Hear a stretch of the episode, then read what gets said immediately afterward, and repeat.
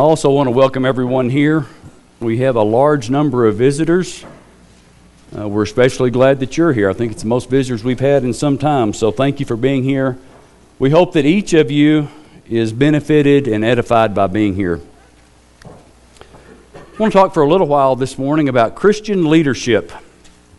And I want to give you a little little background into well, Mark, it did it to me again. Little background into why we're going over that topic. I'm going to do that with a little bit of history, and then I want to talk about the structure of eldership, following elders, the qualities of elders, and training the next generation. If you remember, it seems like it's been forever ago. I think it was about March 8th was the last time that I spoke. It was before all the craziness broke loose. And I spent two services. It was long, and we went at it hard, talking about the history of the church. And we talked about how the church thrived and prospered in the early days. And then, just 80 or 100 years after Christ died, that already the beginnings of falling away had happened.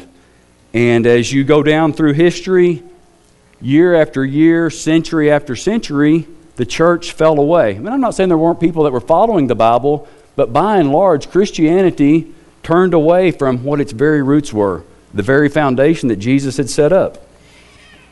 And it began a departure. And here's kind of the lead into what I want to talk about this morning what the departure started looking like. There was a continued move towards a hierarchy and a monarchical. It means one person being the bishop. It became common for the lead or head elder to move into a position of authority. Bishops of large towns began to exert authority over small towns. By 190, so think about that. Christ was crucified in about 33, so about 150 or 60 years after he was crucified, someone that had gone through this evolution was already claiming to be the universal bishop what led to the Pope. There was a priesthood that developed. The earthly establishment of the kingdom became a prime teaching of the church, and it led to all sorts of things in the Dark Ages where the church was out fighting wars.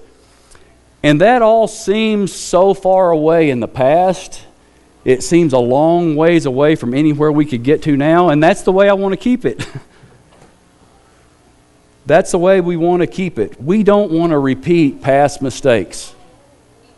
We don't want to do things that people in the past have done that took them away from God. Remember, it was a short amount of time. It seems like forever to us, but there are people either listening on Zoom or here in person that can remember 80 years ago. And it can be in a blink of an eye. We don't want to be the ones that start the trek away. If you remember what started it all, it was valuing men's writings and men's thinking more than the Bible. That's what really started all the problem. You think about what starts our problems now. We start thinking we know more than the Bible and we don't count the Bible nearly as, as important as it really is and the way we should treat it. The second thing that happened was the breakdown of biblical leadership. A head elder or bishop began to take over a clergy developed, and so there was this ruling class, as a, in a sense, that they began to take over. And here's what I want us to think about.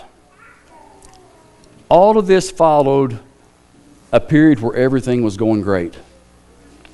And I'm not a gloom and doom sort of person. If, anybody knows me, I'm generally optimistic, and I'm, I'm very optimistic. I think we're in a very good position.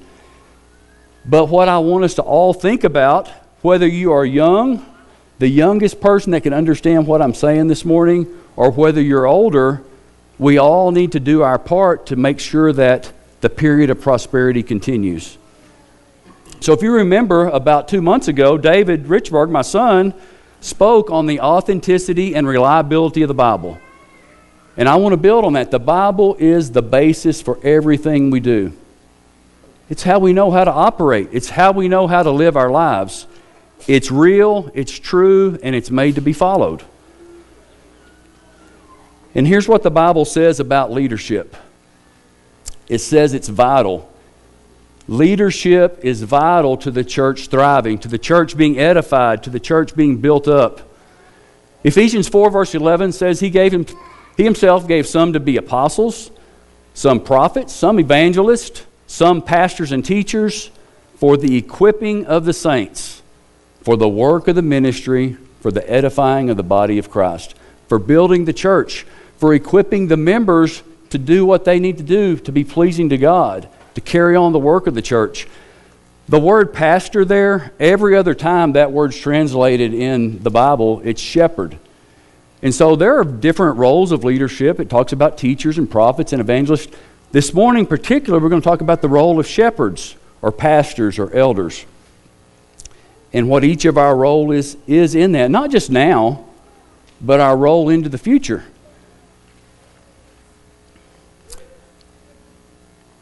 Titus 1, verse 5 says this as we talk about the structure, because that's what happened in history. Things kind of broke away from that. Titus 1 5 says, For this reason I left you in Crete, that you should set in order the things that are lacking and appoint elders in every city as I commanded you. Want to notice a couple of things out of that reading. And you're going to find, we're going to read a lot of scriptures this morning.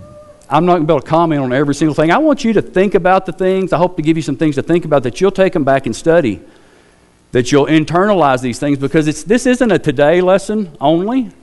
It's a lesson for five years from now, and 10 years from now, and 25 years from now, and 100 years from now. There were elders in every city. If you're like me and you grew up in Plainview, you've never known anything different than there were elders but I lived and, worshiped at three or four different places in some interim times where I lived, and some had elders and some didn't. And if you're visiting with us from another congregation, you may be from a place that has elders or a place that doesn't. A biblical premise of leadership if we want the church to thrive, there needs to be qualified elders in every city. It's something we need to work towards. Every city. You also notice from this reading that there's a plurality of elders. It never was meant to be a one man show. It was never meant for somebody to have the preeminence. It's always referred to as a plurality, more than one. Uh, you also notice that there is no hierarchy of elders or cities. So the idea that Plainview can exert authority over some other town around is found nowhere in the Bible. Short reading, short scripture, but if we stick to that and we remember that, it avoids a lot of the problems that happened way back when, when these very things began to happen. Maybe they happened for good reason. Maybe there weren't qualified elders in a small town, and so the big city thought they could help them.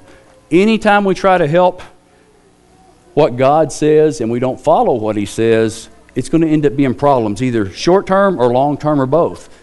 And so, those are very basic principles about the structure of leadership.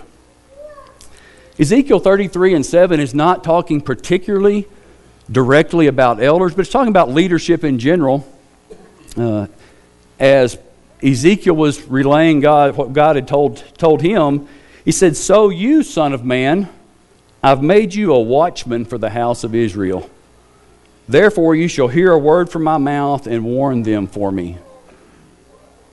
One of the principles of leadership since the beginning of time has been that of a watchman to look out for people, to look, for, uh, look out for other people's well being. 1 Peter 5, verses 2 and 3, and this is out of the ESV. Here's what Peter said about being an elder. And we're going to go back and read this again, but I want to pick out a particular idea out of this, this scripture. Shepherd the flock of God that's among you, exercising oversight, not under compulsion but willingly as God would have you, not for shameful gain, but eagerly. And I want to notice this particular phrase not domineering over those in your charge, but being examples to the flock. The role of an elder is not to be a domineering monarch. The role of an elder, as it says here, is to shepherd and care, to exercise over, oversight and to do it willingly for the good of the congregation. So here's the phrase I want to kind of remember elders are watchmen, not policemen. An elder's job is not to come around and smack you on the hand. And a lot of people get that in their head. I've, I've had it said to me in person, well, I guess I'll just take my licking now. And that's not the role of an elder. The role of an elder is to be a watchman. As we'll read some of the traits later on, the heart of an elder should be one of care and one of wanting the best for everybody and as we read some of those traits and qualities in a minute, you'll see that idea shines through. And it just reinforces the idea of being a watchman, helping people, looking out for people, trying to prevent mistakes. The last phrase in that scripture says, being examples to the flock. And I've been in some kind of formal leadership position since I was about 25, when I didn't even really know what it was, probably. Been to all sorts of training classes. And I'm not big on leadership books. I think the Bible provides a lot of leadership guidance. The principles in the Bible pervade all the good leadership books. But one particular guy uses a lot of biblical things is John Maxwell, and here's one of his repeated over and over quotes leadership is influence. You know, none of us follow somebody, or we're less apt to follow somebody when they try to strong arm us. Strong arming doesn't work. Influence works. Influence works to make change. Influence works to help correct or to watch. And that's what the eldership is structured like. Not policemen, but watchmen that use their influence to guard and help and guide. Verse, Hebrews 13, verse 17 says this Obey those who have the rule over you and be submissive, for they watch out for your souls as those that must give an account. Let them do so with joy, not with grief, for that would be unprofitable for you. We all have it in our hands to make it easy or hard. I remember back my sophomore year of high school, not one of my brighter moments. Everybody has had a teacher that you knew exactly what it took to get under her skin. and this happened to be, we're in a classroom over the breezeway at the high school. If anybody has gone to Plainview High School, there's a breezeway, and you could do like this, and the floor would shake. and if you get about five or six, I was about 200 pounds at the time. You get five or six of us 200 pounds, and we could all do like this with our feet under the chair where she didn't notice, and pretty soon you could almost see her bouncing off the floor we were undermining her authority. We were making it hard for her. And we could do that until she just would stop and, eh! We all know what it looks like to make it hard for people to lead. And, and I don't want you to take anything. The congregation here is, is a perfect example of how to do it right. So I don't want you to take it as a, as a lashing or a beating you over the head. I, I want to compliment you, but what I'm doing is let's make sure we keep it that way. Let's make sure that we let the leaders lead with joy. And I think something along this line has been said a couple of times in the last several months. Submission is voluntary. I can't make anybody submit. If any of you have tried to make your wife submit when you disagreed, you know how good it works to say, Well, I'm the boss of you. it might, you might say it once, right? You won't say it twice. You know, you know how well it works with kids. Those of you that haven't raised teenagers yet, when, they're, when your children are little, you can say, Because I'm dad and I said so. But at 13, that doesn't work so well.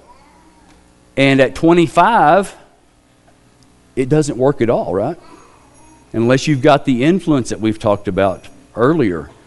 And so I can't make anybody submit. That's voluntary. We choose to submit. But the thing about submission is it doesn't count until you don't agree. And as I say, the congregation does a great job, but that's the part of following elders. There's a flip side to that. 1 Timothy 5, verse 19 to 20. Do not receive an accusation against an elder except from two or three witnesses. Those who are sinning rebuke in the presence of all, that the rest also may fear.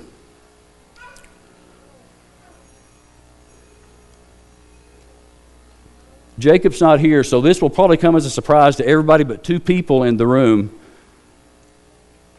I don't always wake up in a good mood and cheery. My dad believes that. My wife believes. I'm not sure my mother believes that, but my my wife and and my dad do. Jacob would tell you that's for sure true. And all of you that are related to an elder know that we're not perfect people. You know, one of the qualifications of being an elder is not being perfect. There are a lot of traits to have, and there are going to be mistakes made, and sometimes they're really bad. And there's a process for that. If you think in history, what happened is a small group of people got power and power and just kept getting more and more power. Well, that's not supposed to happen either. And so there's a process in place. When that happens, uh, there's a place and a way to take care of that. I didn't write this down, but for 1 Timothy 5, verse 1, talking about younger to older in general, but the, the principle is very true. Because what we as elders want, what I as a manager or a leader in my organization want, is for people to be able to talk to each other. For me to be able to talk to the leaders, them to be able to talk to me in a way that's productive. 1 Timothy 5, verse 1 says this Rebuke not an elder, but entreat him as a brother. That portrays more of an attitude than anything. Rebuke means to bring an accusation or a railing accusation, to come up with an argumentative spirit. Entreatment, or being entreating towards somebody, is exactly the opposite of that. Being entreating means, I love you and let's have a conversation. Let's talk about things. Because guess what? I'm guessing there's probably 225 or 30 people in person, maybe another 50 on Zoom. Any given time, 300 people. And how many opinions do you think there are among 300 people about lots of different things? Probably 300. Because we've all come to our own reason, reason for a lot of different, from a lot of different directions. But when we can have the attitude of being entreating towards each other, then we can understand differences. We can work out differences, and things work out um, in the middle of how it's supposed to be open communication and dialogue. So, as we talk about following elders, here's how I kind of want to wrap that up. It's not a ruling class, it's not a group of people that are untouchable. It's exactly the opposite. It's a group of people that should be very relatable, very touchable. And we'll read those traits and those qualities in just a little bit.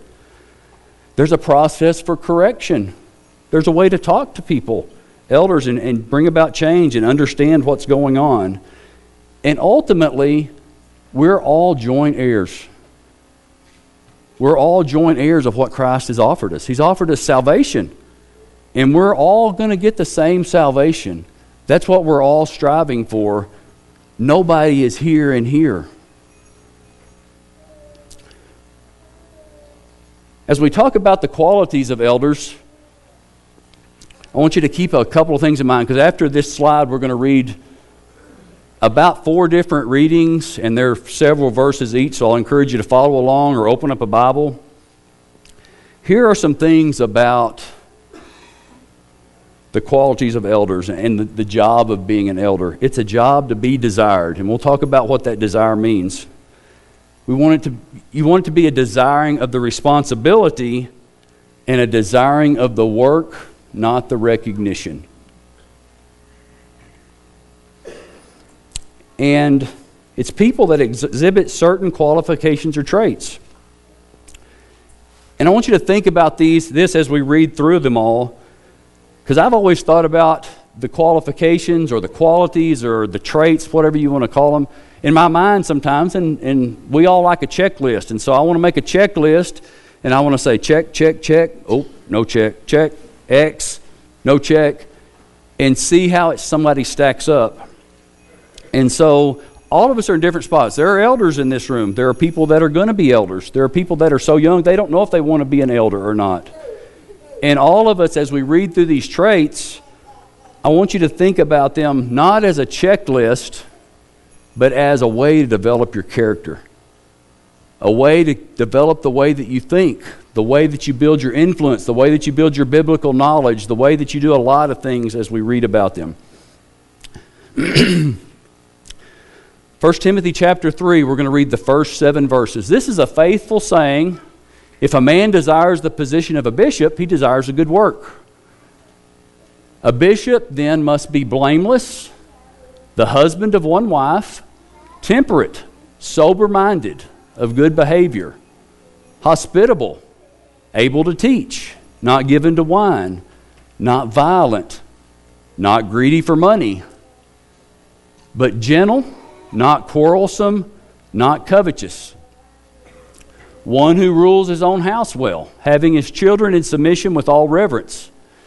For if a man doesn't know how to rule his own house, how will he take care of the church of God? Not a novice, lest being puffed up with pride, he fall into the same condemnation as the devil. Moreover, he must have a good testimony among those who are outside, lest he fall into reproach and the snare of the devil.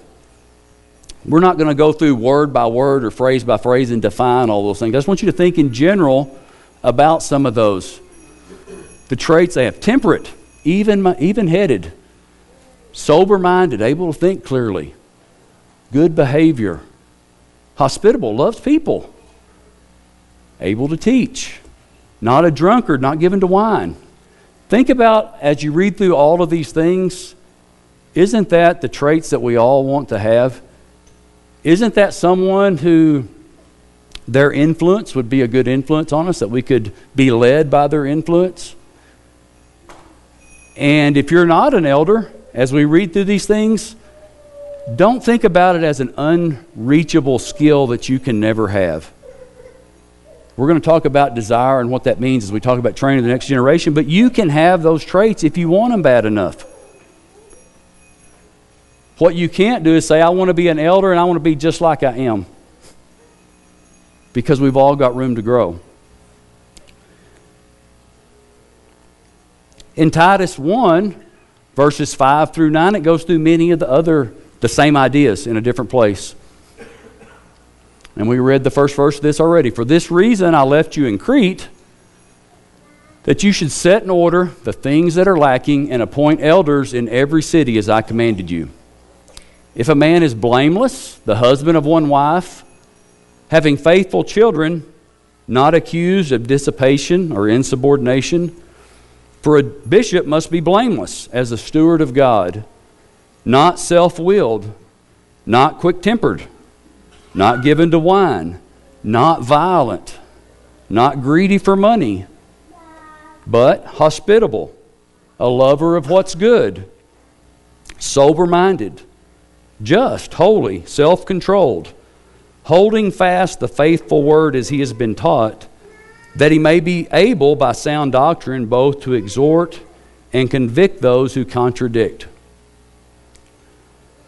You see many of the same ideas. Building a biblical foundation, building a character that will be able to influence people for good to follow God. Nowhere in there does it say an elder's perfect. Just in case you wondered, you can still ask my wife. She'll tell you that that's not true. and I bet you could ask Vicki, and she'd say the same thing about Mark. And we could go down the list. And so, for many of us, we think, well, this is an untouchable thing. Elders are untouchable. They never got hit on by mistakes because they didn't make any because they're all set up and good now, right? Well, it's exactly the opposite. We've been beat up by life just like everybody else has. And what our job is to try and use our skills, our biblical knowledge, our influence to try and prevent that as much as we can from anybody else. And if you want to be an elder, if you want to be an elder's wife, that's the skills that you can develop. These very skills right here. Acts chapter 20, verses 28 through 31. Paul talking to a group of elders. Therefore, Take heed to yourselves and to all the flock, among which the Holy Spirit has made you overseers, to shepherd the church of God, which he purchased with his own blood. You know, many times leaders of organizations begin to think the organization is theirs. The church belongs to God. Jesus purchased it with his blood. Elders are just helpers, we're overseers to help shepherd it. And he warns them, For this, for I know this, that after my departure savage wolves will come in among you, not sparing the flock. Also, from among yourselves, men will rise up speaking perverse things to draw away disciples after themselves. Therefore, watch and remember that for three years I did not cease to warn night and day with tears. You know, I always find it very interesting, and there's plenty of influence from the world, and we have to be on guard from the world getting in on us. But you know where all the warning comes from to elders to look out? To look out because things are going to rise up from inside. Wolves will come in among you, not sparing the flock. People will try to draw those away from themselves. It's something that can't be overlooked. 1 Peter chapter 5 verses 1 through 4. Here's what Peter said about elders. The elders who are among you I exhort. I who am a fellow elder and a witness of the sufferings of Christ and also a partaker of the glory that will be revealed. Shepherd the flock of God that's among you, serving as overseers, not by compulsion, but willingly not for dishonest gain, but eagerly, nor as being lords over those entrusted to you, but being examples to the flock. And when the chief shepherd appears, you will receive the crown of glory that does not fade away. Through those four fairly lengthy readings, you see the vast, it's not a checklist, but it's the character that we want to develop in leaders the character we all want, but the character that leaders must exhibit if we're going to stay true to what the Bible tells us. Think about this is just my summary of, of what these traits all speak to biblical knowledge. You know, how do you know to, how to warn people or protect when people come in teaching false doc, doc, doctrines if the elders don't know the Bible? How can someone be respected and be a good influence if you can't look and see a godly life? Not a perfect life, but a godly life. Blameless doesn't mean no mistakes, but blameless means someone can't accuse you of being a sorry person. Many of those are attitudes. Can you think about those that are constantly pessimistic and those that never have a good word to say? That's not the, t- the, the traits that the Bible points out for elders. It's someone that can give someone and be a positive influence on people.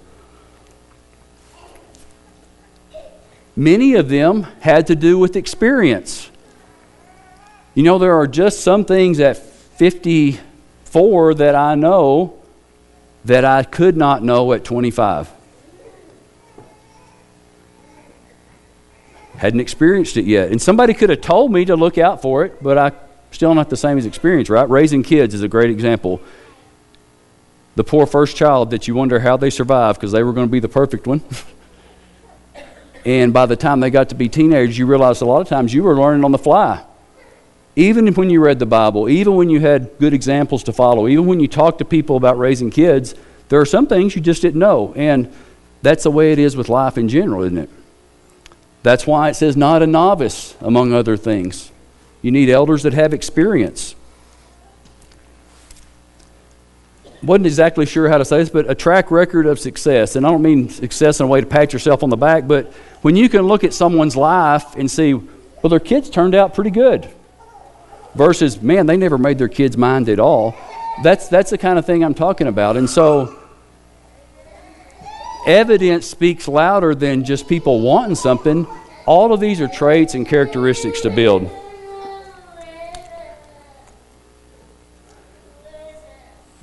Without throwing anybody under the bus or giving away the secrets, I think it's important to kind of give you a real life example.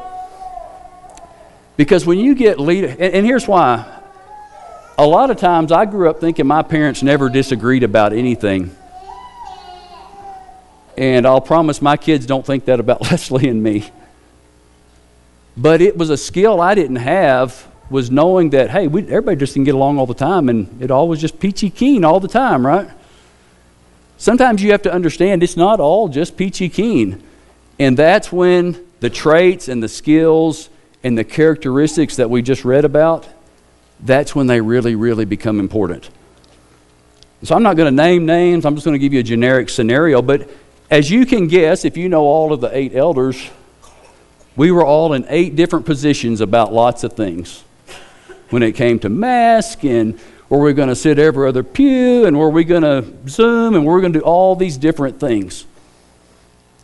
I mean, just think about all the different people. You know, all of us from some, most of you for 20 or 30 years. You can see we all came from different positions on that. The other thing you know about all of us, there's nobody that's very, oh, what's the right way, non stubborn. Just ask their wives if you wonder. and so there were some heated discussions. I can speak for myself, and probably sometimes I said things I shouldn't have said in a way I shouldn't have said them. But you know what happens when you have men that have been selected because of those traits? We're able to step back and go, we need to figure out how to make this work. And guess what? It's working. Now, could things be different? Sure. We might come up with a different decision later? Sure. And you know, you can think about that in your own when you're married. Sometimes you disagree and you have to step back. But if you go back to the basic principles and characteristics of what elders are supposed to be like, conflict and controversy and disagreements, we can step to the other side of that and come out better than we were before. And so these traits and these skills and these attitudes and gaining the experience and the knowledge it's not a checklist. When it gets down to the heat of the battle, when you're in somebody's house and they're having marital problems, when you're with someone and their kids have gone off the deep end, or when you're trying to decide what to do with coronavirus and people aren't on the same page to start with, guess what has to happen? Those traits have to shine through. Those traits have to win in the end so that, guess what? We don't want to repeat past history. We don't want one person domineering. We don't want to be one person's idea. We don't want to be all the things that began the church departing.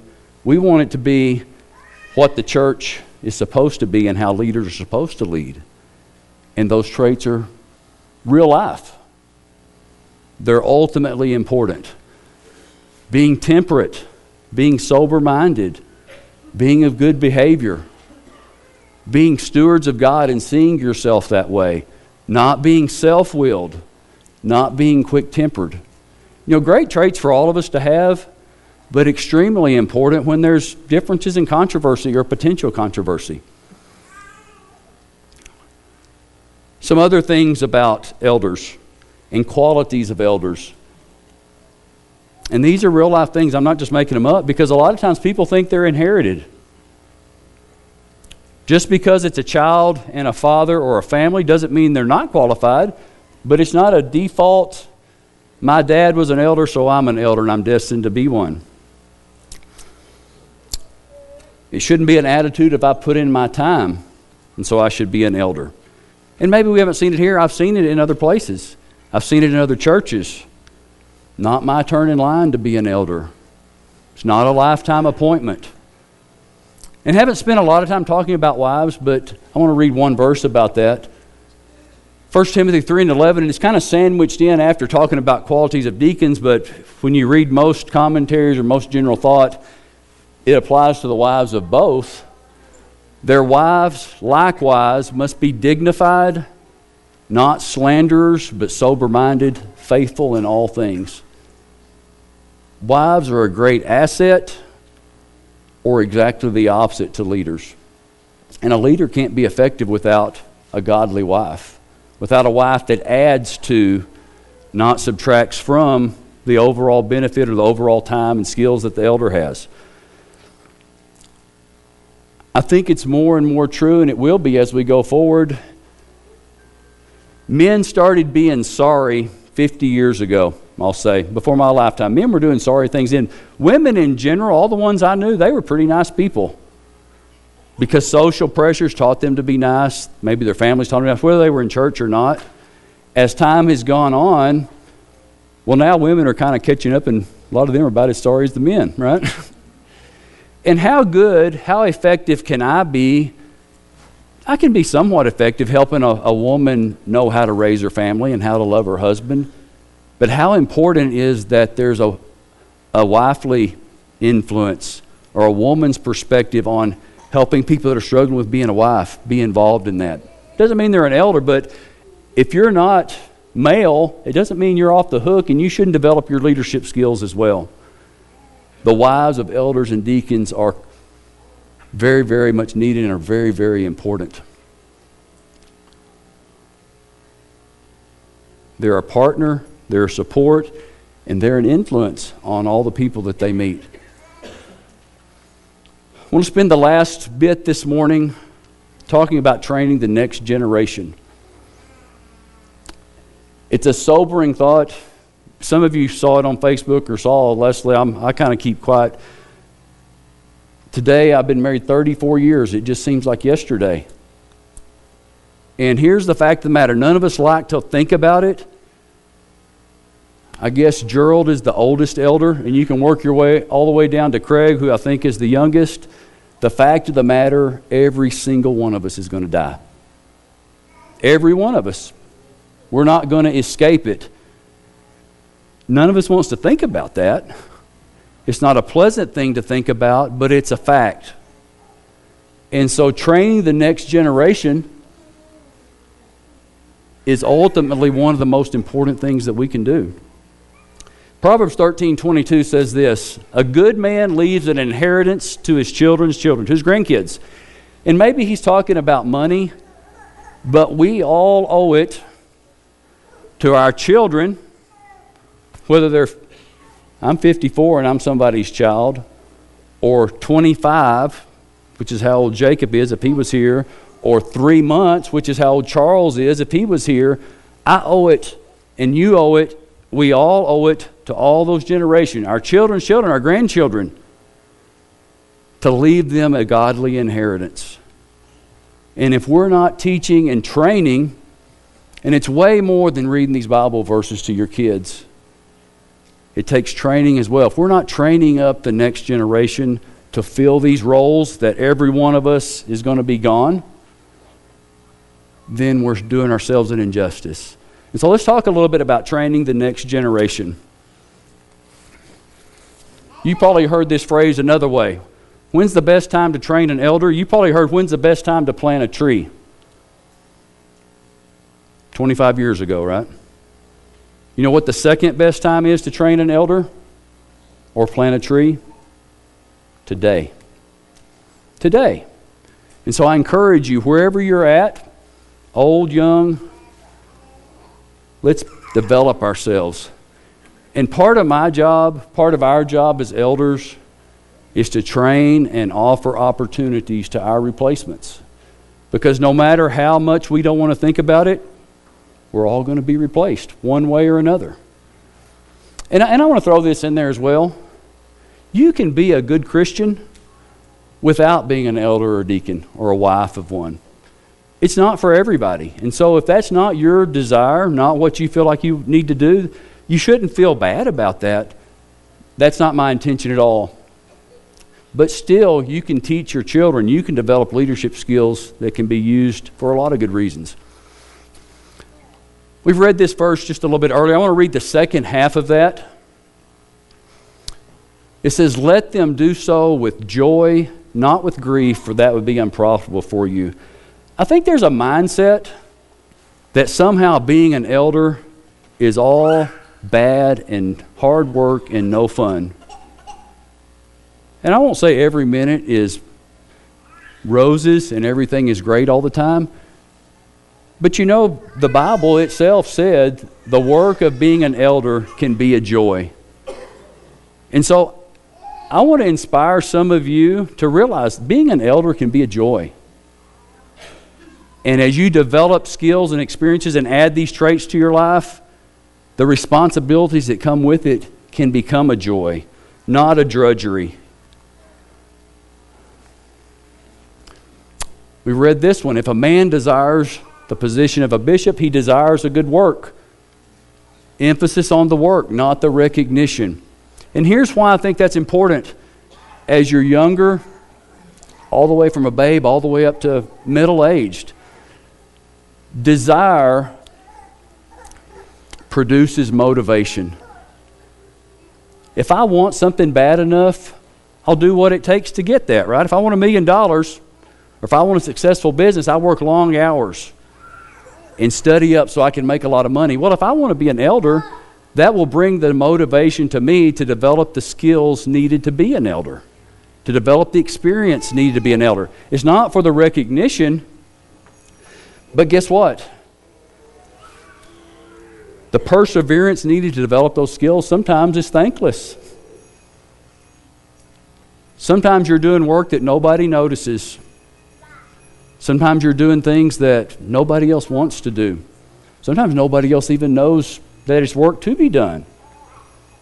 And if that becomes a drudgery to you, then being an elder won't be something that can be joy because not everything's standing up in front of the crowd and and the positive things. There are some hard things. But when you develop the skills, it can be a joy. And so if you don't desire it, you won't develop the skill because sometimes the skills aren't that much fun to develop. You need to accumulate the knowledge, attitude, and experience necessary to meet those traits. So I'm going to kind of go through some things, maybe starting with those that are younger. How can we teach younger kids to be leaders? I'm guessing a five year old, the last thing on their mind is being an elder. But guess what? As parents, as grandparents, we can influence their ability to do that or not. And the first thing I think we do is teach our kids and grandkids how to serve. And the way we teach them to serve is by being a servant. We can tell them to go do stuff for people, but when we take them to go do stuff for people, guess what they learn? How to be a servant. we can teach our children to love the church and not just this inanimate group, the church, but all the people in the church. When we teach our kids to love the people in the church, it becomes worth it the extra effort it takes to do things for people in the church because you do things for people you love, right? And if our kids hear us saying good things about people in the church and see our attitude of loving people in the church, they're going to love people in the church.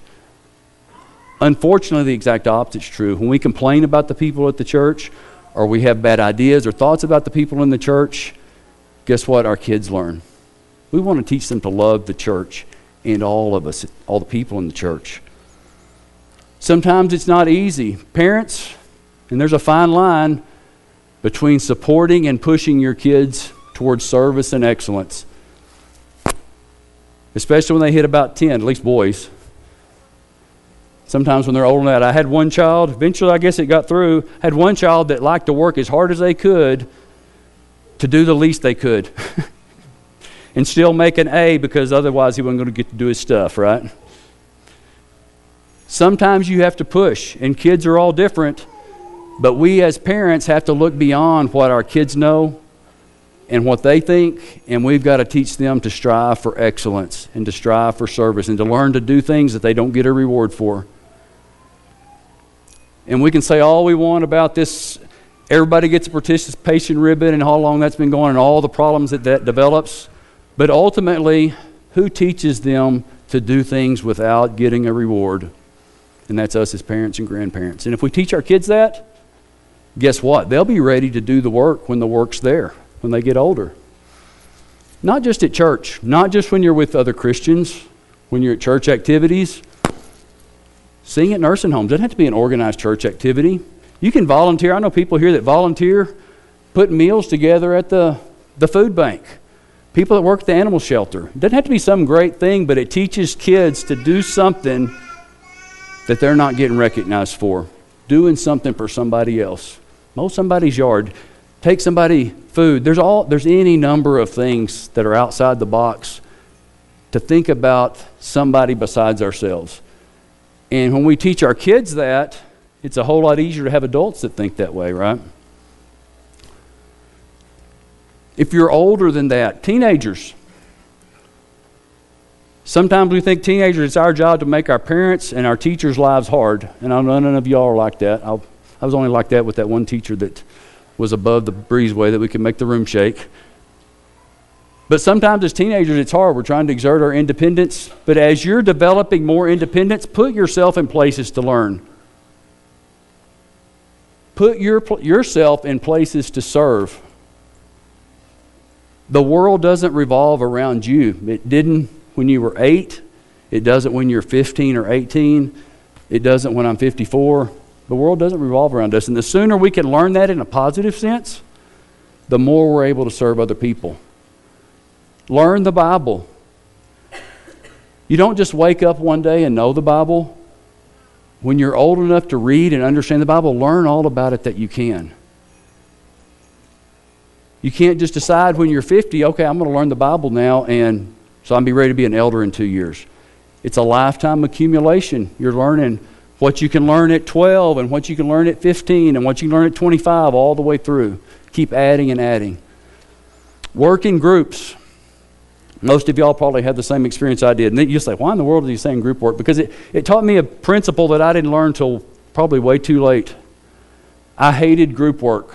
Because you know what it always seemed like? I was in the group with the guy that didn't do anything and the girl that wanted to look good and do anything. And then guess who got to do all the work? Seemed like I got to do all the work. And then guess what? I got a worse grade than if I'd have just done it myself because we divided up the grade. And probably everybody's had an experience with group work that they hated. And everybody said, Well, I'd just rather do it by myself. Try to use it as an opportunity because you know what? Leadership is a big group project. I didn't know that when I was 15. And guess what? The skills learned to motivate people and to encourage people and to support people when you're 15, those are many of the same skills that as you develop them are needed to support people when they're 50 and 60 and 80. Put yourself in positions to learn. Be an informal leader. You know how you're an informal leader? At the end of basketball practice, when the balls are scattered all over the court and there's 50 of them laying everywhere and there's a basket over here and the manager is picking up the balls by herself or by himself and you just got through running sprints and you're tired Guess what a leader does? Goes and helps the manager pick up the balls. Because leaders are willing to do what other people want sometimes. And the earlier you learn that and as you practice that, it puts you in a position, and you don't have to have a title to do that. Plan and organize things not expecting recognition, even if it seems like you're doing all the work. Be supportive of authority. Not just authority at church, but the authority at home or at school or at work in the community. If you're a parent, lead and develop your home. It's your best training ground. And it may seem strange when you have little babies. Leadership's not about control. If control is your leadership technique, it's of limited value. Nobody likes to be controlled, they need to be influenced. And so be careful. If you find yourself always the one trying to be in control, take a step back and learn how to use influence. Leaders see what others don't see and are willing to do what others won't do. Keep that in your mind as you're growing up, as you're maturing, as you're developing. As we finish up, Hebrews 13 7, remember those who have the rule over you, who have spoken the word of God to you whose faith follow considering the outcome of their conduct. Leadership is influence. It's critical, it's crucial to the success of the church. And imperfect people following God's plan will work. I hope you'll take these things, however old or young you are, that you'll internalize them, that you'll put them to practice, that when I'm dead and gone, or Mark's dead and gone, or go around the room of the elders, when we're dead and gone, that there are people equipped and ready and skilled to take our position. The church depends on you. If there's some way that we can assist you this morning, we haven't spoken on the first principle. We would love to help you enter into the kingdom through baptism if you've been previously taught, or if there's someone here that needs the assistance of the church through prayer, please come while we stand and sing.